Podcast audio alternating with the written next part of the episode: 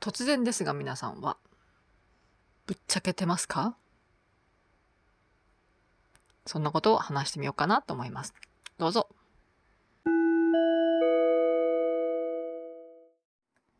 アジュカンおもちゃ箱。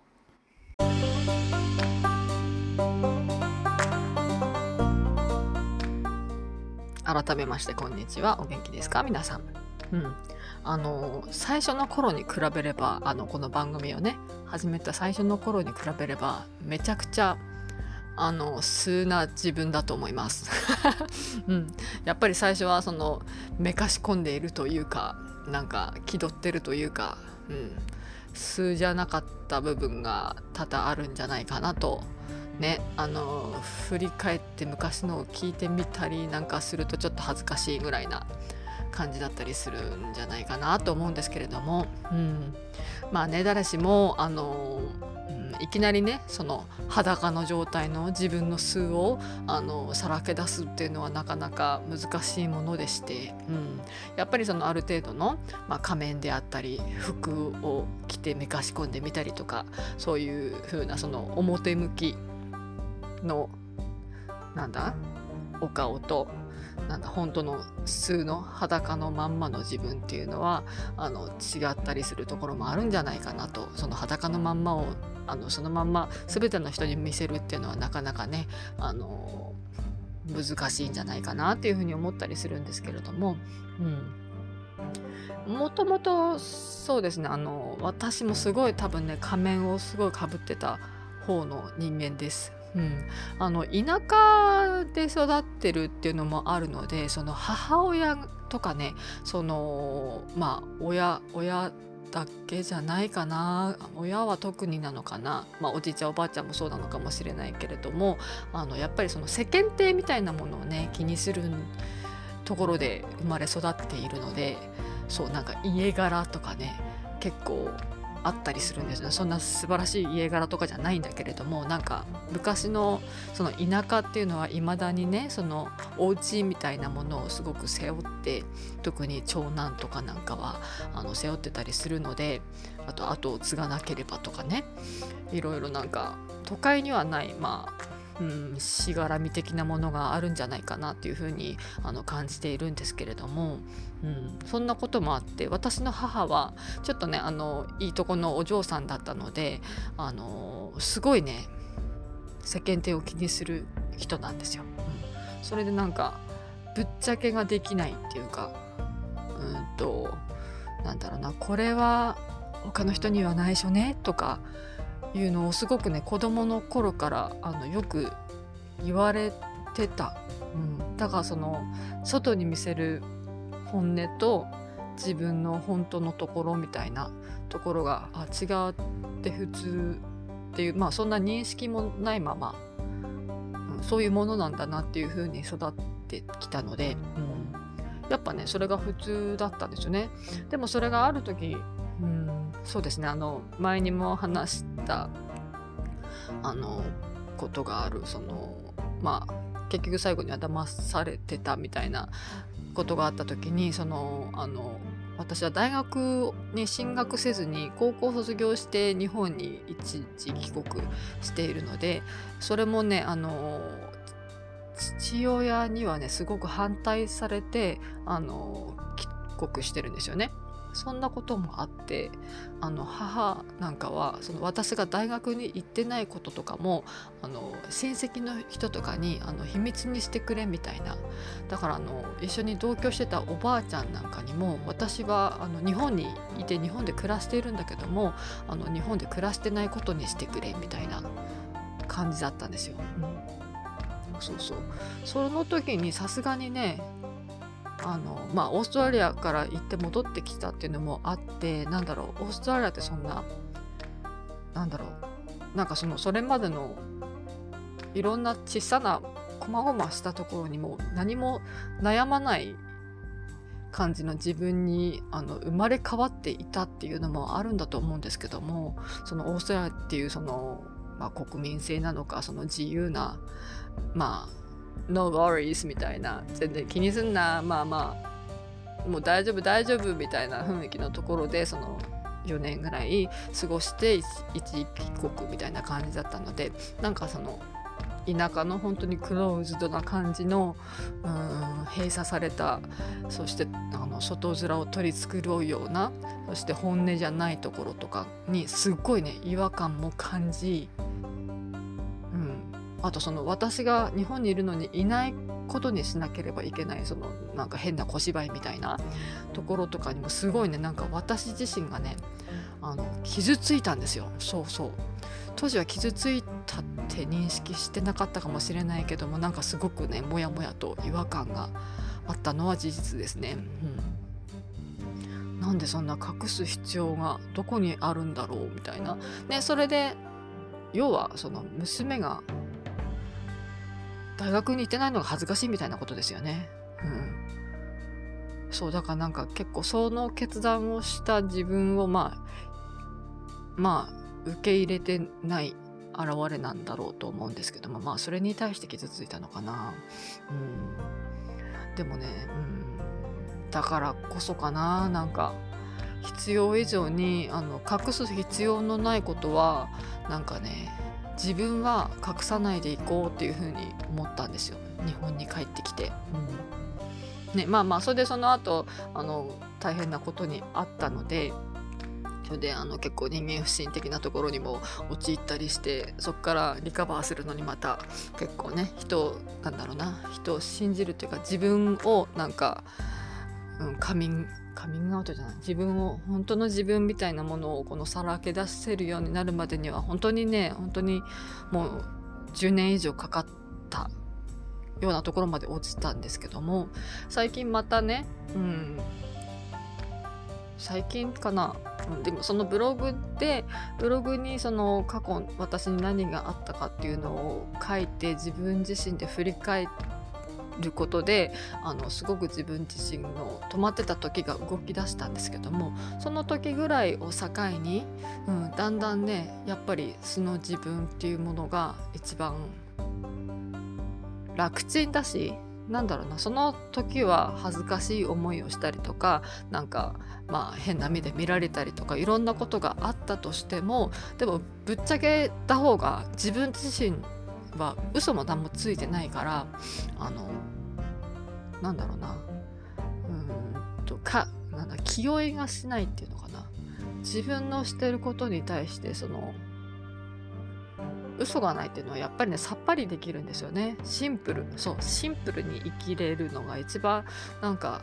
強いよなっていう風に強いっていうか何て言うのかな。うまく言わないけど言えないんですけれども。なんかそれが一番生きててあの苦しくないなっていう風に思ったんですよね。うんうん、そう。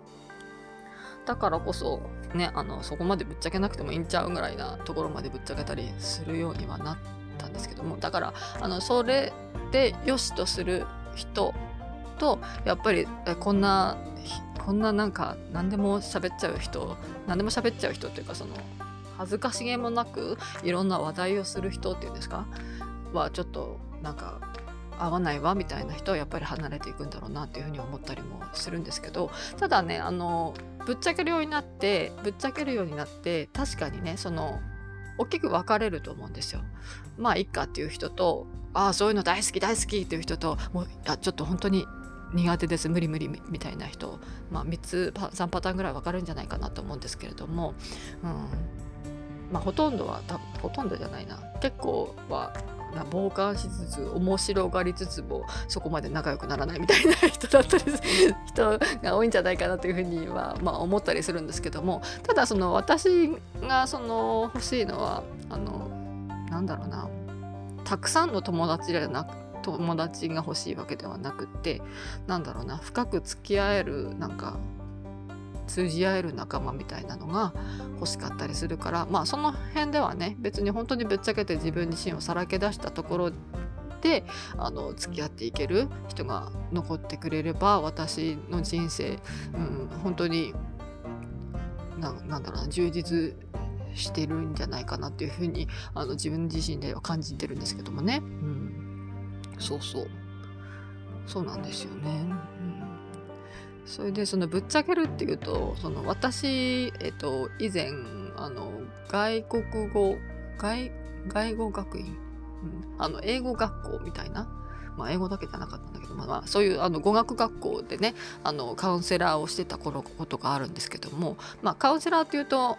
カウンセラーっていうとあのもちろんその在校生の方の,、まあその悩み相談だったりとか、うん、どうどうすればいいかなとか次は何やろうかなとかそういういろんなね相談に乗るのはもちろんなんですけれども新規であの学校とか探してらっしゃる方とかねこういうことこういう目標があるんだけどもみたいな感じでそのうんまあそうそうだな。英語を勉強したいんだけどもうんここはどんな学校ですか？みたいな感じでその問い合わせてきたりとかそのあの見学に来てくれたりとか、まあ、体験レッスン受けに来てくれたりとかいう方の対応ももちろんねまあ要はそれがメインかな？メインですよね。やっぱり新規のお客さんを生徒さんを取っていかないと、うん、っていうとこだったのでそうそう。それでまあ私のその、うん、私が受け持ってたなんだろう担当コースみたいなのがねたくさんあって最初はすごく少ないところから始まったんですけどもあのまああの入社して半年で、えーと、新宿の学校にあの転勤になってその新宿に行く時にはその、うんと、学校学校スクールディレクターねスクールディレクターのまあ補佐みたいな感じでまあ本当に昇進みたいな感じであの新宿校に行ったんですけれども、うん、なのですごいねたくさん受け持ちしてました。うん、そうだね。あの既存のクラスの生徒さんのお世話もその本当に何百人もしててただその生徒さんたちのあのお世話をしてその生徒さんたちがそのまた次の年とかにあの継続してあの満足がまそのそこでの学校のサービスに満足してるとかうんいう感じだったら多分継続してねあの語学なんてのはあのあのちょっと学んで終了みたいな感じじゃないのでやっぱりそのどんどんね上達していくためにはその継続してずっとずっと学んでいくみたいな方が結構多かったんですけどもやっぱり不満とかがあったりすると継続しないで別な学校に行っちゃったりとかそういうともう学び自体をやめちゃったりとかそういうことがあったりするのであのまあ本当にケアが大切だったりするんですよね。それでだから私が受け持ってる生徒さんたちがその継続をしないとかその新規の募集の時にその十分な新規の生徒さんをあの確保できなければあの本当にやばいぐらいのだから私が受け持ってるその、うん、予算みたいなものがすごく結構大きかったんですよね。うんまあ、それだけその売ってたってことなんですけどもそれだけ新規のお客さんもあの確保しながら継続もどんどんしてもらってたみたいな感じで何がねあの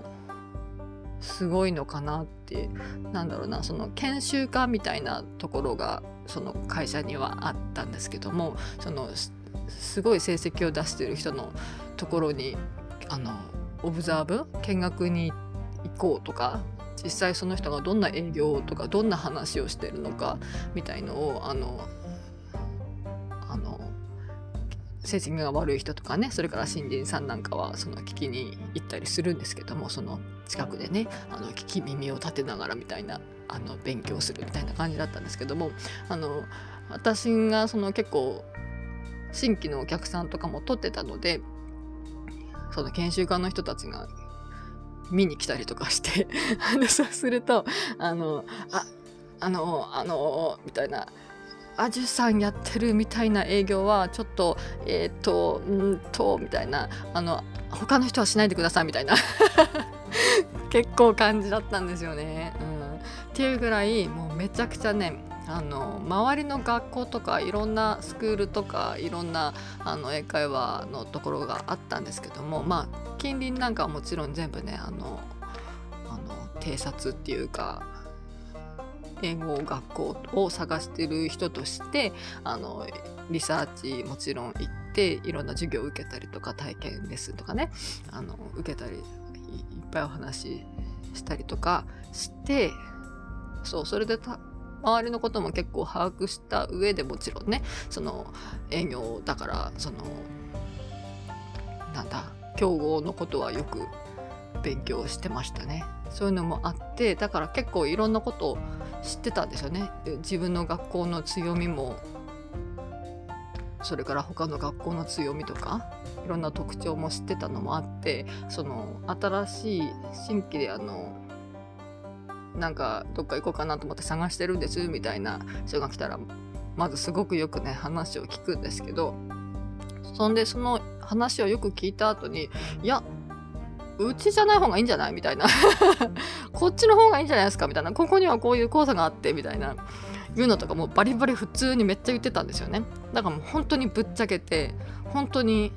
なんだろうな。うちの商品をうちの学校のコースをゴリゴリ売るっていう感じじゃ全くなかったんですよ私が。うん、なもんだからお客さんなんかも結構なんか多分ね珍しかったのかなと思うんですけどだから本当にすぐその場で決めてもらってみたいなことがねその決めてもらうためにはこの例えば入会金をオフにするとかあの割引をするとかその何回分タダでつけるとかそういうのもしてもいいからっていうふうにすごくね言われてその場で本当にあの契約みたいなのがあの推奨されているというかそれをしてくださいっていうふうにあの本部からは言われてたんですけども私は「うんうん迷うよね」みたいな。一回あのこっちの方がいいと思うからそっちちょっと見学行ってきてみたいな。そんでやっぱり違うなやっぱりこっちに行きたいなっていうんだったら戻ってきてくださいみたいなのとかね。結構やってたの、うん、そうそう。そうするとねほぼほぼやっぱりね戻ってきたりとかしてくれてうん。だからぶっちゃけ一番強いんじゃないの？なんでこれやっちゃいけないんだろう？みたいな感じで思ってましたけどね。まあそれができる人とできない人はいるんだろうなとかも思ったりするしまあそれでね帰ってこなかった日にはやっぱりほらとか言われたりするんですけどね。でもそれで自分の成績があの悪くなることは別にねあの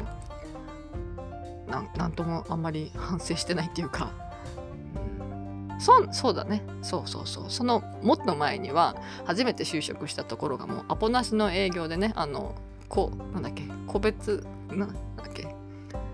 ピンポンって訪問の営業アポなしのね営業をあの個人宅にしてたのでそれに比べればねあのへでもないみたいな うん、感じだったな。そのその過去があったからこそそこまでうん落ち込まなかったのかな。ね。そうそうそう。そのあのアップなしの営業そのいろんな家本当に1日ね50件とか60件とか普通に回るんですけど、まあ、私が売ってたものはあの高校生の大学受験をあのするであろう高校生のお宅を訪問してまあまあ私は安いものを売ってたんですけども、うん、ただそのそのね営業はもう最悪であの本当にねあの売れば売るほど罪悪感が増すみたいな商品だったので、うん、あのなんかね嘘をついて売ってるみたいな感じだったんですよね。うん、あのこのこれを買った後に実はもっと高いものを売りつけに来る人がいるんだけどもこれだけですよって言って売ってるのがもう本当に苦痛で苦痛でしょうがなかったんですよね。ほんでしかも買ってくれる人って大体すごい仲良くなったりとかすごいいい人だったりとかするんでやっぱりその商品そのものっていうよりかは私自身の言葉を信じて私自身を気に入ってくれて要は私を買ってくれてる人だったのでだからその人たちを全員裏切ることになるので本当にね辛くてまあブラック企業みたいな感じでその営業の仕方もね本当にブラックだったんですけどまあ私はその結構すいやそれでもブラックだろうな。うん。なんかねピンポンまず押すなみたいなところ あの指導されたんですけどあのまず玄関にとあの手をかけてまずは開けてみろみたいな 感じだったんですよね。最悪でしょ？うん。それであの不法侵入みたいな感じであの警察に捕まる先輩とかも 捕まるじゃない警察呼ばれちゃう先輩なんかもいたりとかして、うわ最悪な会社みたいな感じだったんですけどなんかそれは本当にね嫌で私はもうほぼほぼ必ずピンポン押したりしてましたね。うん。うん、押してそんであのいらんみたいな感じだったら「はいすいません」みたいな、うん、あまり食い下がらずどんどん次に回るみたいな。もしくは子供だけだったらねその子供とすっげえ話し込んで仲良くなってそれでまあ名簿もらったりとか他の大学行きそうな子を教えてもらったりとかね、うん、そう名簿誰かからゲットした名簿とかがあったりするのでね、どうやって調達するんでしょうね。わかんないんですけど、多分、名簿屋さんみたいのがあって、そこから調達したので、その地図を持って名簿を頼りに行くんですけど、そうするとやっぱり同じような学校に通ってたりするので、それで同級生がの情報なんかを聞いてね、あ、あそこの子はかっこいいんだよとかね、いう情報なんかもゲットして、それを頼りに、その子がね、買ってくれた日なんかはもうそのその後はもうほぼほぼみんな買ってくれたりとかしたりするのでああ悪いことしてんなとか思いながらだからそこはね本当にもうもう私の精神状態がこれは続かんぞとなって本当に半年半年いたかなそうだね半年ぐらいでもうやめて自主退社っていうかすごいねすごい引き止められましたけどなんとかやっとやめれてっていう感じで。うん、だからそのその時の営業に比べればだって自分から来てくれる人を相手にするわけじゃないですかその学校を探しているんですっていう風に探してるのでうちじゃなくても必ずどこかに行こうって多分ほぼほぼ決めてらっしゃる方しか来ないのでだからすごい楽だなと思って。そうなんですよ、ね、だから私はもう本当に真摯にあの私が持ってる知ってる情報は全て与えてあなたにはうちじゃなくてあっちの方がいいと思うよっていう風に接してました。うん、なんかそのそういう意味でもだからそこの英語学校で働いてる時って本当にねあの心が楽で素でいられたのでとってもあの転職だなっていうふうに思ってましたね、うん、あそこは本当に結婚しなければ今でもやってるんじゃないかなっていうぐらいすごく好きな、うん、なんか人の背中を押したりまあアドバイスとかもそうだしまあ夢を語る人の話を聞くのすごく楽しかったんですよね。まあそれもあってやっぱ今コーチングが楽しいなって思ってるのかなとも思ったりするんですけど。うんそうだからねあの子育てをしてる今なんかもね本当に息子たちには素の自分であの言おうと思ってますもちろんねあの隠さなければいけないというか隠す必要があるものなんてほとんどないんだけどもまあそこまで今そこまでぶっちゃけなくてもいいよねみたいなところはもうちょっと大きくなったらぶっちゃけようかなとかいうのはありますけども。ほぼほぼね何でも話してるかな、うん、まあイライラしてたらもうまたちょっと素じゃない時もあったりするのかもしれないけど別な意味で素で、うん、なんだろうな。自分が好きじゃない自分みたいなところが出たりするのは嫌だなみたいな感じですけど、うん、そうだね。そうなんそうそうそう。だからその人間にはサイクルがあるんだからみたいな。あの母ちゃんこんな時はねあのすぐ怒るよみたいな。だから気をつけなみたいな。あの女性には生理というものがあってねみたいな。そのサイクルの時にはねめっちゃイライラするからね。その時はね本当にあの怒られないようにあの気をつけてくださいみたいな。すぐに怒りますよみたいな。ことも言ったりとかするとねちょっとうんちょっと気使ってんのかな？わかんないけどでもそういうふうにね自分にもあの私にも波があるよというそれが人間だよというそれが普通の自然の摂理だよみたいなことをねあの本当に隠さずに私はお話ししてていいのか悪いのかいやいいんじゃないかな。どうせ知っていかなければいけないことなんだから、うん、と思ってそうね。だからあんまりストレスを感じない自分になってるのかな。だからあの外的要因でストレスなんかが本当にグワーッとかかったりすると結構うん。ね。結構弱い弱くなってあの具合悪くなったりする時もあるなと思って、うんうんうん、ね。まあまあでもだから素でいられる状態が一番私は楽だなということで仮面をできるだけかぶらないようにっていうかねまあそのそれは家の本当に身近な大切な家族の中の話かな。うん、まあ外面はねまたね 違ったりとかもするから、まあ、仕事を知ってるなんだろうな自分のテリトリーみたいな中ではできるだけその素でいたいよねっていう友達に対してもそうだね全く知らない人に対してはめちゃめちゃねあの本当に仮面かぶったりとかもしますね。まあ、それで自分の大切なところをあの守れるんだったらそれも必要なことだったりするのかなっていうふうに思ったり、またずらずらと長くなりましたけれどもそんなこんなでめちゃくちゃぶっちゃけて、うん、ぶっちゃけている私を、うん、良しとしてくれる仲間がいてくれることにすごく感謝してますね。うん、そうね。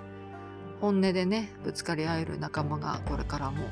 あの増えていくといいなと同時にあの私だけじゃなくねあの他の人も私に対してあのなんだろう飾るところなくぶつかってきても大丈夫だよっていう風に、うん、ね伝えてもなかなか殻ってすぐに脱げなかったりするから、うんね、でもそういう場所が人があのいるよっていうだけで一人だけでもいるだけでも結構楽ちんになれたりするかもしれないから楽ちんに楽ちんにっていうかそのなんか気楽に生きようぜ。悩みすぎてる人は特にみたいないうふうに思ったりします。なんか隠す必要のないとこは隠す必要がない、うん、気取る必要がないとこで気取る必要もない。なんか素直な自分を愛せる自分になると楽ちんに生きれたりするよっていうことかな。うん。はい。そんなことです。ではではまた。じゃあねバイバイ。